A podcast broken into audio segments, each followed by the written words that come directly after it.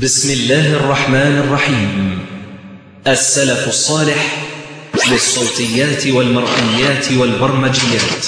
تقدم. أعوذ بالله من الشيطان الرجيم. لو أنزلنا هذا القرآن على جبل لرأيته خاشعا متصدعا من خشية الله.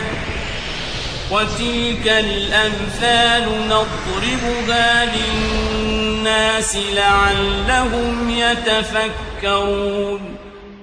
الحمد لله رب العالمين. الرحمن الرحيم. مالك يوم الدين والعاقبة للمتقين ولا عدوان إلا على الظالمين. وأشهد أن لا إله إلا الله وحده لا شريك له. وأشهد أن محمدا عبده ورسوله. اللهم صل على محمد النبي وأزواجه أمهات المؤمنين وذريته وأهل بيته كما صليت على آل إبراهيم إنك حميد مجيد. أما بعد فانتهينا إلى تفسير سورة الكوثر وهي السورة الثامنة بعد المئة. واسم السورة الكوثر وأيضا تسمى سورة النحر يعني لقوله تعالى فصل لربك وانحر. وعدد آياتها ثلاث آيات بلا خلاف. وليس في القرآن كما أخرج البيهقي عن ابن شبرمة سورة آيها أقل من ذلك. بل صرحوا بأنها أقصر سورة في القرآن الكريم. قوله يقول الله تبارك وتعالى بسم الله الرحمن الرحيم إنا أعطيناك الكوثر فصل لربك وانحر إن شانئك هو الأبتر. قوله تعالى إنا أعطيناك يعني يا محمد صلى الله عليه وسلم الكوثر. والكوثر مفعول به ثاني هو نهر في الجنة وهو حوضه ترد عليه أمته أو الكوثر فوعل من الخير الكثير والخير الكثير من النبوة والقرآن والشفاعة ونحوها. وقول الجلال المحلي رحمه الله تعالى هنا هو نهر في الجنة. روى ذلك الشيخان وغيرهما واللفظ لمسلم عن أنس بن مالك رضي الله عنه قال بين رسول الله صلى الله عليه وسلم بين أظهرنا في المسجد إذ أغفى إغفاء ثم رفع رأسه مبتسما. قلنا ما أضحكك يا رسول الله؟ قال لقد أنزلت علي آنفا يعني هذه الساعة. سورة فقرأ بسم الله الرحمن الرحيم. إنا أعطيناك الكوثر إلى آخر السورة. ثم قال أتدرون ما الكوثر؟ قلنا الله ورسوله أعلم. قال فإنه نهر وعدنيه ربي عز وجل عليه خير كثير. وهو حوض ترد عليه أمتي يوم القيامة. آنيته عدد نجوم السماء عدد النجوم عدد النجوم في السماء فيختلع أي يجذب ويبعد العبد منهم. فأقول رب إنه من أمتي فيقول إنك لا تدري ما أحدث بعدك. وقيل إن تفسير وقيل في تفسير الكوثر أقوال أخرى أوصلها بعضهم إلى خمسة عشر قولا ولكن الصحيح منها هو ما جاء في صحاح الأحاديث فليس بعد بيان النبي صلى الله عليه وآله وسلم بيان. والحقيقة الأقرب يعني هو القول بأنه لا تعارض لا تعارض بين القولين المشهورين وهو أن الكوثر هو النهر أو الكوثر هو الخير الكثير. فيتحصل أن الله أعطاه الخير الكثير الذي منه نهر الكوثر.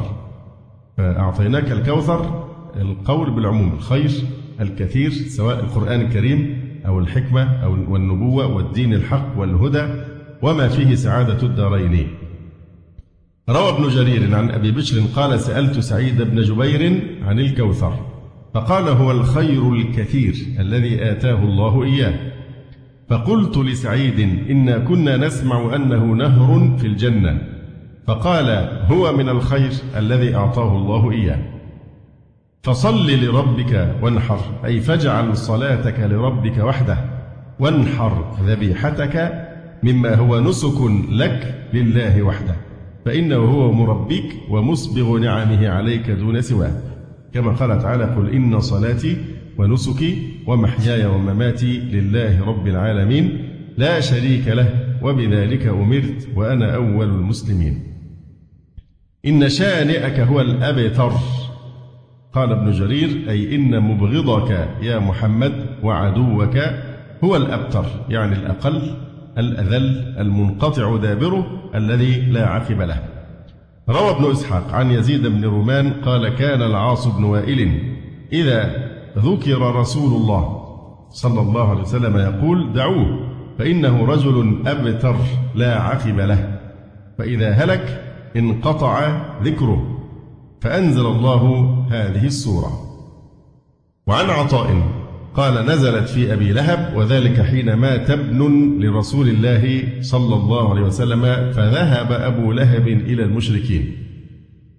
فقال بوتر محمد الليلة فأنزل الله في ذلك السورة. وقال شمر بن عطية نزلت في عقبة بن أبي معيط قال ابن كثير والآية تعم جميع من اتصف بذلك ممن ذكر وغيره.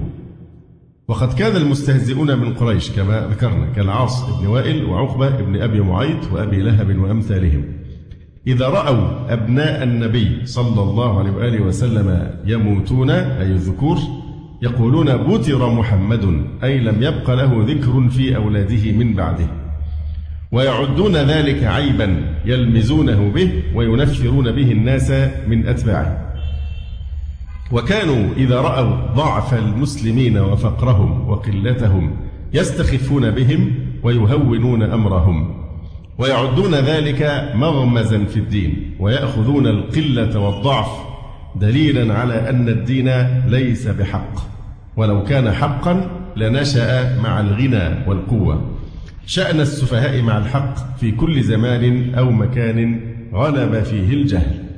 وكان المنافقون إذا رأوا ما فيه المؤمنون من الشدة والبأساء يمنون أنفسهم بغلبة إخوانهم القدماء من الجاحدين وينتظرون السوء بالمسلمين لقلة عددهم وخلو أيديهم من المال. وكان الضعفاء من حديث العهد بالإسلام من المؤمنين تمر بنفوسهم خواطر السوء عندما تشتد عليهم حلقات الضيق. فأراد الله سبحانه أن يمحص من نفوس هؤلاء ويبكت الآخرين. فأكد الخير أو الخبر لنبيه أن ما يخيله النظر القصير قليلا هو الكثير البالغ الغاية في الكثرة. ليؤكد له الوعد بأنه هو الفائز وأن متبعه هو الظافر وأن عدوه هو الخائب الأبتر الذي يمحى ذكره ويعفى أثره. وبسبب ما روي في سبب نزول هذه السورة الكريمة ذهب إمام اللغة ابن جني إلى تأويل الكوثر بالذرية الكثيرة. إنا أعطيناك الكوثر يعني إنا أعطيناك الذرية الكثيرة. وهو معنى بديع. فيه مناسبة لسبب النزول. يقول ابن جني في شرح ديوان المتنبي وهو يمدح طاهر بن الحسين العلوي وأبهر آيات اتهامي أنه أبوك وأجدى ما لكم من مناقبي. آه، في جملة ما أملاه علي آه، أبو الفضل العروضي أن قريشا وأعداء النبي صلى الله عليه وسلم كانوا يقولون إن محمدا أبتر لا عقب له. فإذا مات استرحنا منه فأنزل الله تعالى إنا أعطيناك الكوثر أي العدد الكثير. ولست بالأبتر الذي قالوه. ومراده بالعدد الكثير الذرية وهم أولاد فاطمة رضي الله تعالى عنها. فإن قيل الإنسان بالأبناء والآباء والأمهات يكون كثيرا بالإيه؟ بالأبناء والآباء والأمهات. قلنا هذا خلاف حكم الله تعالى. فإن الله تعالى قال ومن ذريته داود وسليمان إلى قوله ويحيى وعيسى فجعل عيسى من أولاد إبراهيم ومن ذريته. ولا خلاف في أنه لم يكن لعيسى أب. ومع ذلك قال الله تعالى ومن ذريته يعني من ذرية إبراهيم عليه السلام. إذا يعني هذا هو معنى أو هذا هو وجه من قال إن أعطيناك الكوثر أي الذرية الكثيرة. ومعلوم يعني قول النبي صلى الله عليه وسلم كل نسب وسبب ينقطع يوم القيامة إلا نسبي وسببي. وهذا مشاهد البركة في ذرية رسول الله صلى الله عليه وسلم التي حفظه الله من خلال فاطمة رضي الله تعالى عنها وذريتها. يقول الزمخشري والمعنى أعطيت ما لا غاية لكثرته خير الذي لا ينتهي من كثرته. أعطيت ما لا غاية لكثرته من خير الدارين الذي لم يعطه أحد غيرك. ومعطي ذلك كله أنا إله العالمين. فاجتمعت لك الغبطتان السنيتان. إصابة أشرف عطاء وأوفره من أكرم معط وأعظم منعم. فاعبد ربك الذي أعزك بإعطائه وشرفك وصانك من منن الخلق. فإن الذي أعطاك هو الله. فلا منة لأحد من الخلق عليك. مراغما لقومك الذين يعبدون غير الله. وانحر لوجهه وباسمه إذا نحرت مخالفا لهم في النحر للأوثان. إن من أبغضك من قومك لمخالفتك إياهم هو الأبتر لا أنت. لأن كل من يولد إلى يوم القيامة من المؤمنين فهم أولادك وأعقابك. وذكرك مرفوع على المنابر والمنائر. صلى الله عليه وسلم. وعلى لسان كل عالم وذاكر إلى آخر الدهر. يبدأ بذكر الله ويثني بذكرك ولك في الآخرة ما لا يدخل تحت الوصف. فمثلك لا يقال له أبتر وإنما الأبتر هو شانئك المن المنسي في الدنيا والآخرة. وإن ذكر ذكر باللعن. وإن ذكر شانئك ذكر باللعن.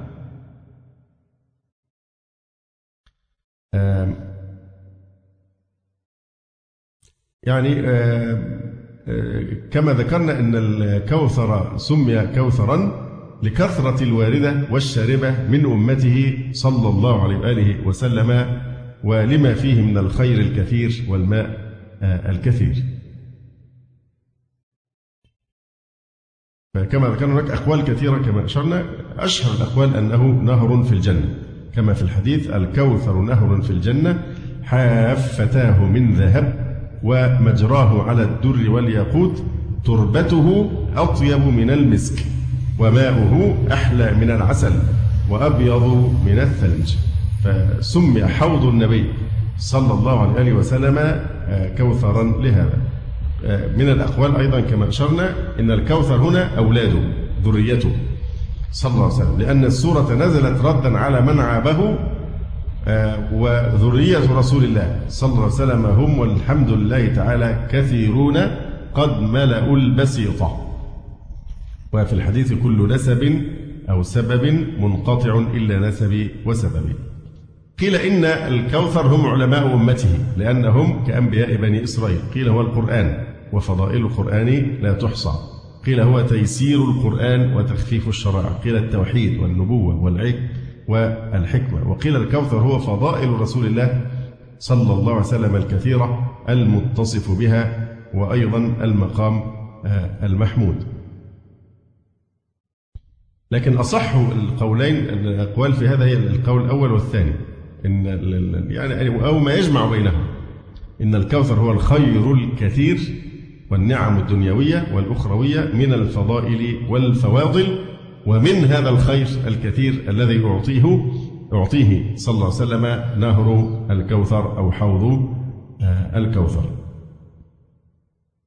إن شانئك هو الأبتر فإن من عاد من تكفل الله بإعلاء شأنه وتعظيم رتبته فقد عاد الله تبارك وتعالى. وهذه الآية عامة في كل من يبغض رسول الله صلى الله عليه وسلم فحسب درجة البغض حسب ما يكون حظه من صفة الأبتر. فهذه سنة الله الماضية في أن كل من يبغض رسول الله أو يبغض سنته أو يبغض شريعته لابد أن يخمل ذكره وأن ينقطع الخير آه، منه ومن نسله. يقول الألوسي ولا يشكل ذلك بمن كان يبغضه صلى الله عليه وسلم قبل الإيمان. يعني ليس كل شانئ يكون أبتر. فإن من كان يبغضه ثم أسلم ليس مقصودا بهذه الآية الكريمة. إنما المراد من بقي على الكفر حتى مات عليه والعياذ بالله. ولا يشكل ذلك بمن كان يبغضه صلى الله عليه وسلم قبل الإيمان من أكابر الصحابة رضي الله عنهم. ثم هداه الله تعالى للإيمان وذاق حلاوته. فكان صلى الله عليه وسلم أحب إليه من نفسه وأعز عليه من روحه ولم يكن أبتر. وذلك لأن الأبترية معللة بالبغض. إن شانئك أي مبغضك هو الأبتر. فتدور معه. وقد زال في أولئك الأكابر رضي الله تعالى عنهم هذه العلة فزال المعلول. واضح؟ فالحكم البتر هنا متعلق بعلة الإيه؟ الشنآن والبغض. فمن أبغضه فهو الأبتر. أما من أبغضه فيما مضى ثم زالت البغض واستبدل محبة كحال عمرو بن العاص رضي الله عنه حينما قال ولم يكن أحد أبغض إلي من رسول الله صلى الله عليه وسلم. ثم بعدما أسلم قال فلو لو سئلت أن أصفه لما أطقت لأني لم أكن أملأ عيني منه إجلالا له صلى الله عليه وسلم. فهذا هو الأمر. واختار بعضهم في دفع ذلك أي الإشكال حمل اسم الفاعل على الاستمرار فهم لم يستمروا على البغض. يعني إن شانئك يعني المستمر على الشنآن والبغض. أما من أسلم فلا يدخل في ذلك. والظاهر أنه انقطع نسل كل من كان مبغضا له صلى الله عليه وآله وسلم حقيقة. وقيل انقطع حقيقة أو حكما لأن من أسلم من نسل المبغضين انقطع انتفاع أبيه منه بالدعاء ونحوه لأنه لا عصمة بين مسلم وكافر. يعني حتى لو واحد من المبغضين بقي له نسل وعقب ف وأدخل ودخل في الإسلام فلن يدعو لأبيه. لماذا؟ أن أبوه لأن أباه كافر لا يجوز أن يدعو المسلم لأبيه الكافر. فبالتالي انقطع انتفاعه به حتى بإيه؟ بابنه. وحمل شانئك على الجنس هو الظاهر يعني كل من يبغضه. وخصه بعضهم بمن جاء في سبب النزول واحدا أو متعددا. أما شيخ الإسلام ابن تيمية فقد ذهب إلى تعميم كل من جزئي الجملة. إن شانئك يعني كل من يشنأك هو الأبتر أيضا صيغة يعني عموم. مقصودهم بالأبتر يحتمل وجوها. إما يعني الأبتر الذي ينقطع الخير عنه إما جميع الخير ينقطع عنه أو خير معين خير معين. أما الوجوه الذي قيلت في المحتمل المعنى المحتمل من الأبتر فقيل موت الذكور من أولاده صلى الله عليه وسلم. ماذا؟ انتهى الأمر بماذا؟ انتهى بانقطاع نسل الكفرة. أما نسله الشريف صلى الله عليه وسلم فهو كل يوم يزداد وينمو إلى يوم القيامة. وفي الحديث كل نسب وسبب منقطع يوم القيامة إلا سببي ونسبي. أو إن شانئك هو الأبتر أن ينقطع عن المقصود قبل بلوغه. والمقصود خصومه الذين كانوا كذلك وصارت رايات الإسلام عالية. إن شانئك هو الأبتر أي ليس له ناصر ولا معين. وهذا ما حصل لشانئه. أما هو فإن الله تعالى قال في حقه فإن الله هو مولاه وجبريل وصالح المؤمنين والملائكة بعد ذلك ظهير. أما الكافرون فقال في شأنهم وما للظالمين من نصير. فما لهم من ناصرين. نلاحظ هنا أيضا من فضائل رسول الله صلى الله عليه وسلم أن هذه السورة بالذات لما شتم الكفار رسول الله صلى الله عليه وسلم نلاحظ هنا أنها على غير ما حصل في سور أخرى يقولون كذا قل كذا قل يا أيها الكافرون قل هو الله أحد قل كذا. أما هذه السورة فلما تعرض تعرض الكفار لشتم رسول الله صلى الله عليه وسلم فهنا أجابه الله من غير واسطة. إنا أعطيناك الكوثر. لم يقل قل إنا أعطيناك الكوثر. أو قل إن شاناك هو الأبتر فزالت الواسطة هنا وأجاب الله عز وجل شتم الكفار من غير واسطة. وهكذا سنة آه، الأحباب مع من يحبون. أقول قولي هذا واستغفر الله لي ولكم. سبحانك اللهم ربنا وبحمدك. أشهد أن لا إله إلا أنت. أستغفرك وأتوب إليك. جزى الله فضيلة الشيخ خير الجزاء ونسأل الله جل وعلا أن يرفع مكانة الشيخ في المهديين وأن يجعله علما من أعلام الهدى والدين. ولا تنسونا وتنسوا الشيخ من دعوة صادقة بظهر الغيب. وتقبلوا تحيات إخوانكم في تسجيلات السلف الصالح بالإسكندرية. هاتف رقم صفر ثلاثة فاصل أربعة تسعة. أربعة سبعة ستة خمسة اثنان. والتليفون محمول صفر عشرة واحد ستة أربعة واحد تسعة ثمانية صفر. والسلام عليكم ورحمة الله وبركاته.